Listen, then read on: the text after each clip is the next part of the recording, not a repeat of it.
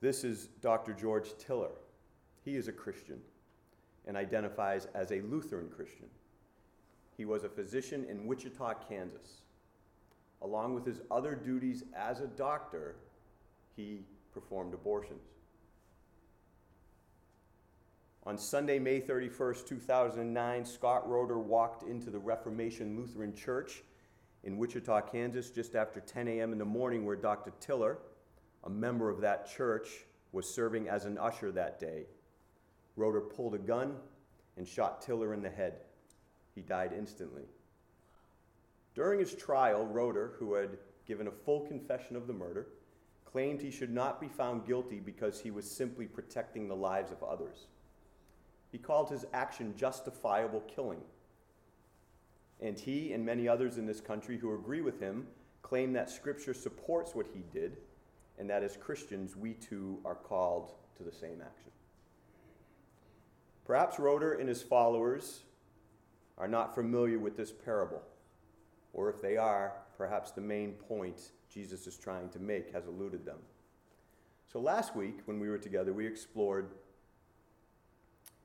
that main point that Jesus is trying to make in this parable God's paradoxical answer to what we should do with evil allow, forgive, suffer it. That's what that original word means, both to grow together until the harvest. And we saw again the scandal, at least from the human perspective, the great scandal of Jesus Christ, the gospel. God gave his own life to take care of the problem of evil. And because of that, we're all forgiven, all of us, for free. And subsequently, we are asked to believe in that forgiveness of our sins and evidence that faith in our lives by forgiving others. So, what I want to do today is I want to look at the practical. So, last week we looked at the theoretical side of why Jesus told this parable and this scandal. Okay? Today, what I want to talk about is the practical side of why the farmer told his servants not to weed the garden. The practical side of this. Why God tells us to forgive evil. All right, that's what I want to do today. So let's start by going back to verse 25. But while everyone was sleeping, his enemy came and sowed weeds among the wheat and went away. There is a valuable lesson here that can help us begin to understand better the kingdom of God and our role in God's kingdom. And there's something powerfully comforting here.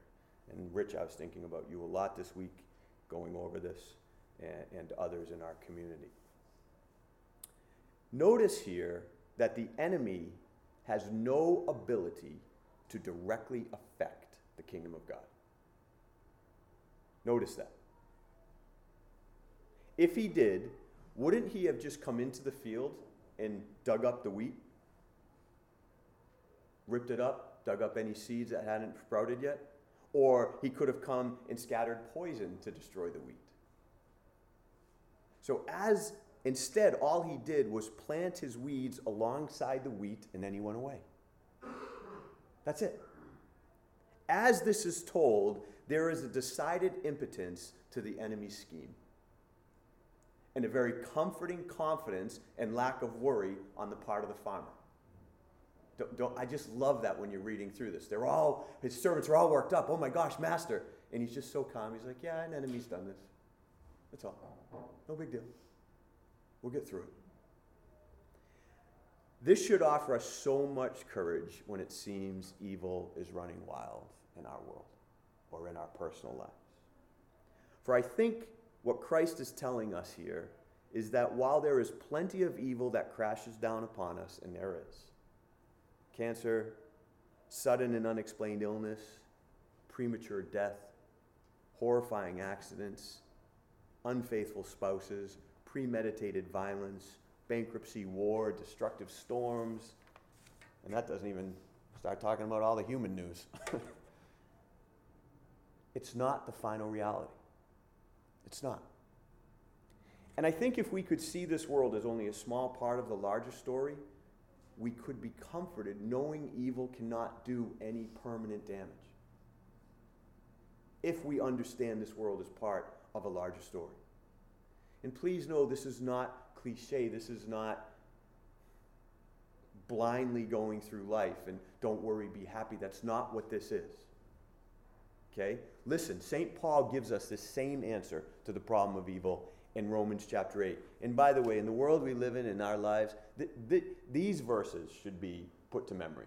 And if you're not good at memory like me, because I don't even know what I had for breakfast this morning, but you should at least write them down and read them almost daily.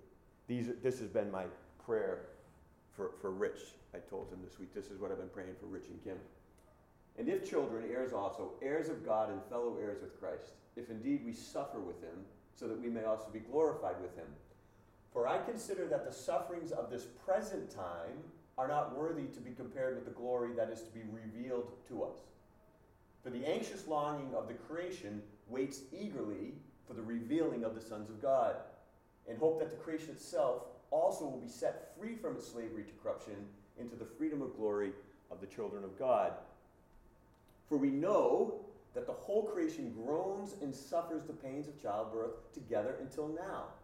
And not only this, but also we groan within ourselves, waiting eagerly for our adoption as sons, the redemption of our body. For in this hope we are saved. But hope that is seen is no hope at all. Who hopes for what they already have? But if we hope for what we do not yet have, we wait for it patiently. I love that. That should be so comforting to all of us because all of us have things in our lives we wish we didn't have. Right? All of us. Luke Johnson comments on, on Romans in what St. Paul said this way, and I really, really like this from Luke Johnson. He says, The Spirit then is a pledge of our future redemption.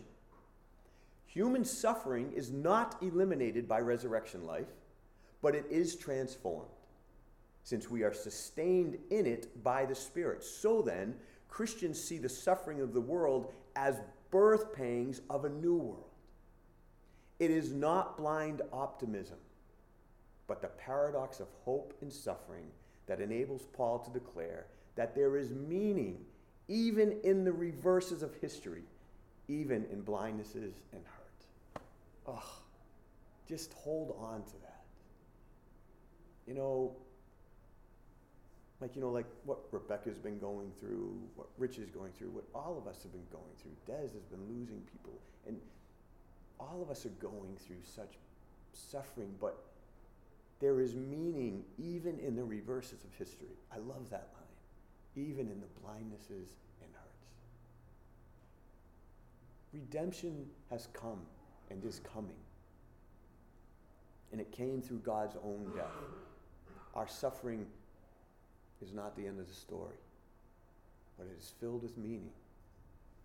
And if we can open our eyes and let the Spirit show us that meaning, I think we will be comforted. I think we will. So everything evil does is temporary at best. The kingdom of God, despite the counterfeit kingdom of evil growing alongside it, is still doing its thing. Sure, it, it may not be as fast as we would like it on those long, painful days. And sometimes it's very hard to see it through all the weeds. But be assured the kingdom of God is growing, forgiveness is redeeming people, love comes, and grace will win. That's a huge part of how we should be in the kingdom of God. Then Jesus starts explaining the mystery of the kingdom of evil.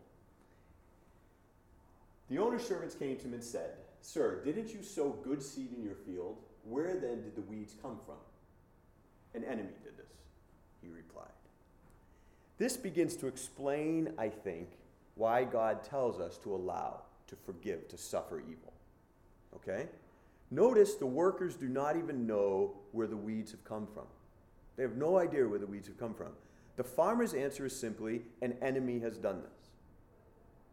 I don't think we should underestimate the importance of this idea. It seems to suggest, and I want to add very strongly suggest, that we shouldn't try to necessarily understand the origins of evil. For that takes us off the task of what we're supposed to be doing with evil. Okay?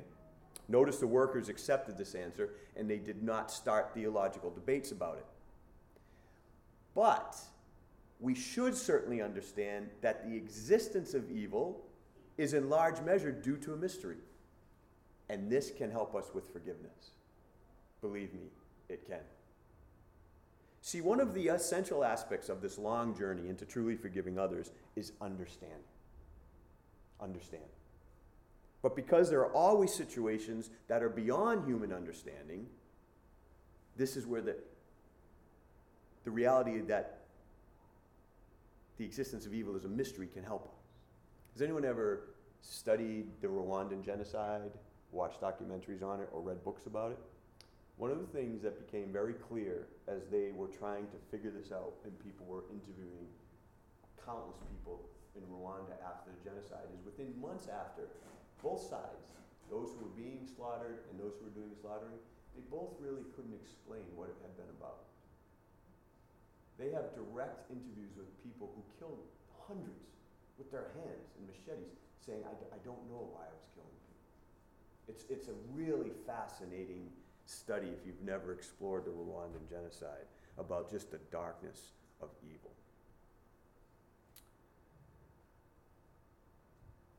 In fact, Noah and I the other day were just talking about, uh, we were having a conversation about what is evil, you know, and what makes certain people do some of these heinous, grotesque things. On and on and on and on.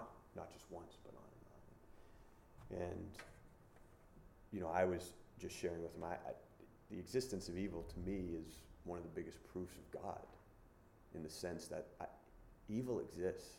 And I, I can't explain it. I don't know where it comes from, but it exists. You, you can see evil in this world. And I, I think to me, so if evil exists, then there must be something else that exists even greater. So we're having this. So here, here's the thing why, why I'm talking about this is this can help us forgive. So remember when Jesus was on the cross and he said, Father, forgive them for they know not what they do? Actually, he probably said that when he was still on the ground as they were hammering his nails and feet. I think this awareness of this very real enemy allowed him to make this statement. Now, I know some people want to hyper spiritualize this moment and they want to say, oh no, that's just he's saying, Father, forgive them. They don't know they're killing God. They don't know they're participating in the act of redeeming the world. Okay, there's some of that, but this is a human Jesus who didn't really want to die, remember? And these are real men with big hammers and big nails, knowing exactly what they're doing, killing him. Yet he says they don't know what they're doing. That's that mystery of evil. Now, I want to make a side note so I'm not misunderstood. The outside influence of evil does not take away our culpability. I want to be clear on that. That's not what I'm saying. Only Christ's forgiveness does that. We're still guilty, of course, for choosing to participate in evil. But the point Jesus, I think, is making is he moves seamlessly into forgiveness based in part on his understanding that there is more to evil than corrupted human nature. And that can help us when we're dealing with people that are hurting us. Right? Those small hurts, I find sometimes I just, this is where I go. I'm like, okay, there's something here that isn't understood. And we get so angry with those who are hurting us, and or bigger scale anger over people. Noah and I are in the midst of the Vietnam documentary by Ken Burns. If you haven't seen that, that's another phenomenal thing to study evil. Um, but you know, you, you just want to be like, why don't they just understand what they're doing? well, sometimes people just don't understand what they're doing, they, and they will never understand what they're doing. And it might be perfectly clear to us, but it might not be perfectly clear to them. So then Jesus explains this. He goes to verse 29. He says, No, he answered, because while you are pulling the weeds, you may root up the wheat with them. And here we begin to understand the methods of evil and why Jesus is adamant we do not become weed killers. This is so important. This is that real practical side of, I think, why Jesus said, No, allow, forgive, suffer. Because he knows ripping up the weeds will rip up the wheat too ripping up the weeds will rip up the wheat too. And anyone who gardens knows that there is always an early point in the gardening process where you really better know what you're doing, right? Because they all look the same. In a wheat field, when wheat first comes up, weeds look almost identical. And I know in my garden, our garden, Jennifer's garden, it's not really mine because I hate landscaping, but every spring there's a lot of stuff coming up and Jennifer's quick to get out there and start. And I'm like, I don't know which one. I can't help you because I don't know which is a flower and which isn't. In fact, we have one big bush that I'm pretty sure is weed, but every year it grows so big and it covers a nice part of our yard and it has eventually purple flowers and the honeybees love it. So, all right, we're way off. But the point is, you can't, if you start ripping up weed, Jesus knows you might rip up the wheat too. And here is the enemy's scheme when it comes to the Christian church. He knows he can't rip up the wheat. He knows he's impotent against this. So what does he do? He schemes to get the kingdom's workers to do it for him. Now, thank God these servants knew better and they didn't go start ripping up the weeds. But even a cursory reading of Christian history tells us the workers have often gotten involved in weeding. Right? And has always led to some very tragic consequences.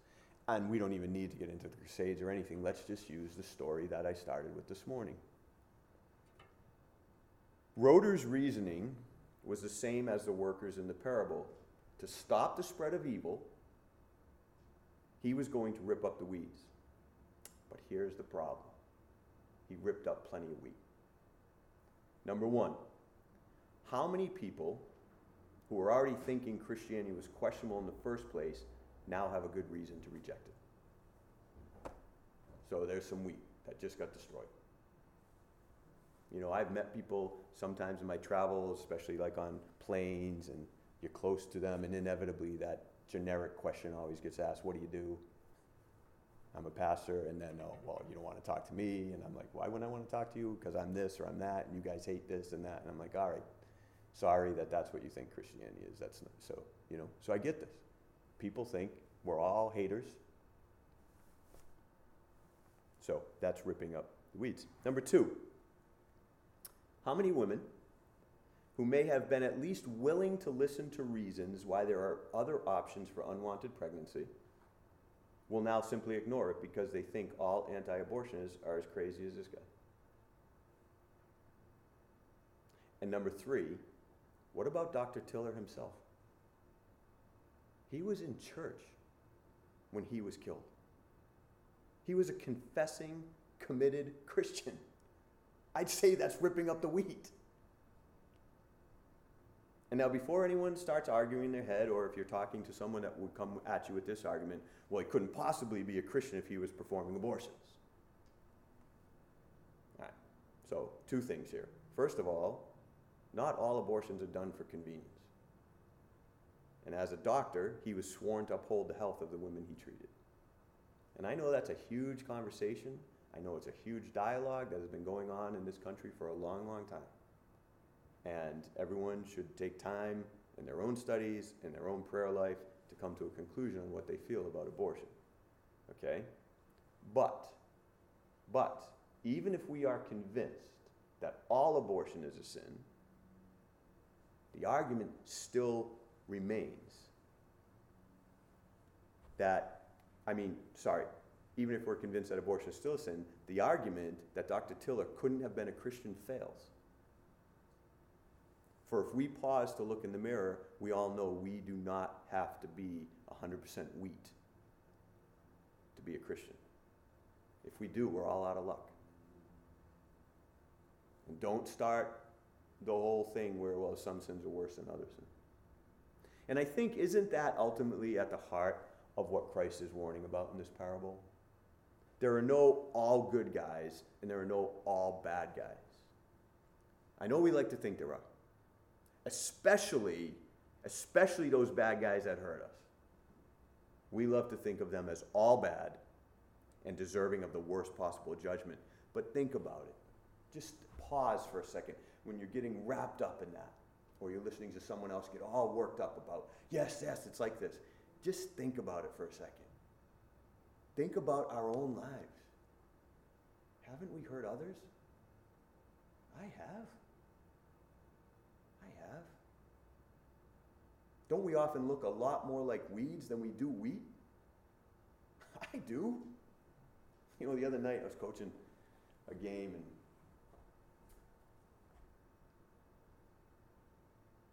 you might have to edit this.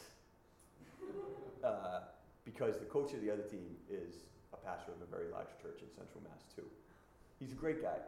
And um, he is. We, we get along very well. He's a very, very good coach against a very, very good team. And it was a really, really good game. And I'm just fortunate to have a group of players this year that are exceptional. So we were beating them pretty good. And every now and then I'd look over and I'd watching them and listening to them, and I'm like, I wonder what his congregation would think if they saw that. But then there I am judging him, and I'm like, I want people think that they saw me. I happen to have a good day that day, but there have been times I have looked nothing like a Christian and nothing like a pastor. I've looked a lot like weeds. No one would even guess what I was. Isn't that true of all of us? Right? I think so. If the standards are simply black and white, everyone should be ripped out of the garden. Gandhi had this great quote. He said, An eye for an eye makes the whole world blind. He was absolutely correct. Because if we're going to start poking people's eyes out for sinning, everyone's eyes are getting poked out. Everybody's. Everybody's. The idea of neatly dividing humanity into good and evil is a very human invention. I don't think God does that, and I don't think we should. Now, and here we go, because I'm sure some of you are making these arguments in your head, so I want to complete this fully. Or maybe not your own arguments, but people you might be talking to. So I just want to wrap, wrap this up because I think this is one of the most beautiful parables Jesus told. Even for those of us who want to hyper spiritualize this parable and call the wheat the saved and the weeds the unsaved, okay? So there, therefore, well, of course, it, it's different because wheat because of Christ are completely righteous. That is true. And I get all that. But we should be very careful. Because number one, number one, what litmus test are we using to decide who is wheat and who is wheat? What litmus test are we using? Christianity is a big tree with many branches. And each branch has their own litmus test that they believe is correct. And yes, they all have scripture to support that litmus test. We need to be careful. You know, the term, you know, when Christians use the term, I, I go to a Bible believing church, I'm always deeply offended by that. Because I've been in pretty much every possible kind of Christian church here in the States as well as in other countries. I've never gone to a Christian church that doesn't Now, if you're trying to say, I go to a church and our interpretation of the Bible is the only correct one, okay, fine, then just say it. But don't say you're a Bible believing church and that church over there isn't. Don't do that. There are five canons. We can have that argument, which canon is. But there are five canons in Christianity. They all have a great story on why they're the real canon, too. But do you see what I mean? Do we really want to play God when there are so many possible litmus tests? Maybe we should just be worried about that we're growing up wheat, right? Right? All right, number two. Now, I'm going to challenge us here. I want us to think about the gospel as Christ and Paul tell it. I want you to try to forget for a second everything that you've been taught and just think about this as they tell it. For God so loved the world that he gave his one and only begotten Son. Right? We know the rest of that. But God demonstrates his own love for us in this. While we were still sinners, Christ died for us. So I want you to hear this because I think this is true. Everyone is invited. And until that moment comes that only God knows, when someone absolutely rejects that invitation, everyone is in. God died to save the world. The world is saved. Right? Now, hear me out. Hear me out. I'm going to actually let one of my favorite theologians, this is, this is such a beautiful understanding the way he puts this all together. He became a cookbook writer later in life, which is why he loves talking about food this way. To put it in theological terms, redemption depends solely on the inner life of the Trinity and on the incarnation of the Word of God. The reconciliation of all things has always lain hidden in the ordinary being of all things. Or, to put it in more everyday language, heaven is not a matter of choice. Like the spinach soup at the Waldorf, it's served to you no matter what you order. Hell, of course, is a real possibility, but it's only an option of sorts. It's a choice not to trust, to have no faith in the Word who's already holding you in the redeeming soup of the eternal interchanges between the Father, the Son, and the Spirit. And in those interchanges, it's the Word of God Himself who is the final key to the mystery, not your worthiness as a valued customer. Oh, how beautiful is that? And I think when you read Scripture, it's completely supportive of that. God loves all of us. God died for all of us. God is perfectly able to forgive all of us and redeem all of us. Here's the thing yes, we can walk out. And sadly, some will. And the day is coming when wheat the weeds will be dealt with. I am not saying that Jesus didn't say this. At that time, I will tell the harvesters first collect the weeds and tie them in bundles to be burned, then gather the wheat. But here's my question Do we want to decide that the invitation has expired for anyone? Do we really want to be part of that? I was watching one of my favorite shows last week, the new season I'm not going to say it because some of you watching might not be caught up. And there was this incredible scene in which uh, the person charged killed someone for something they did.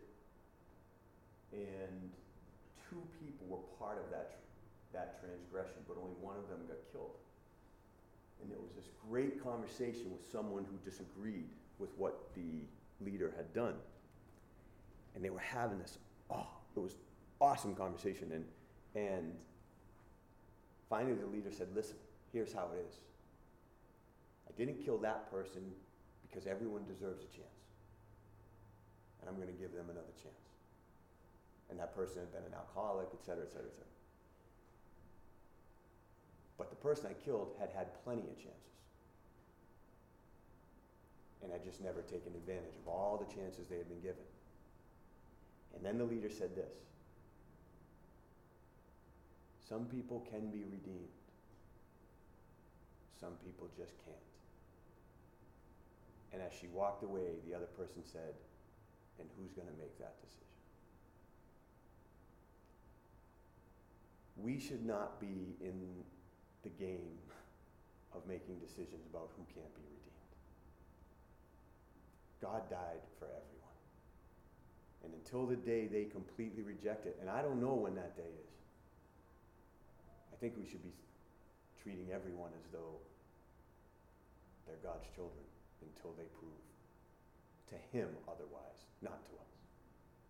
Not to us.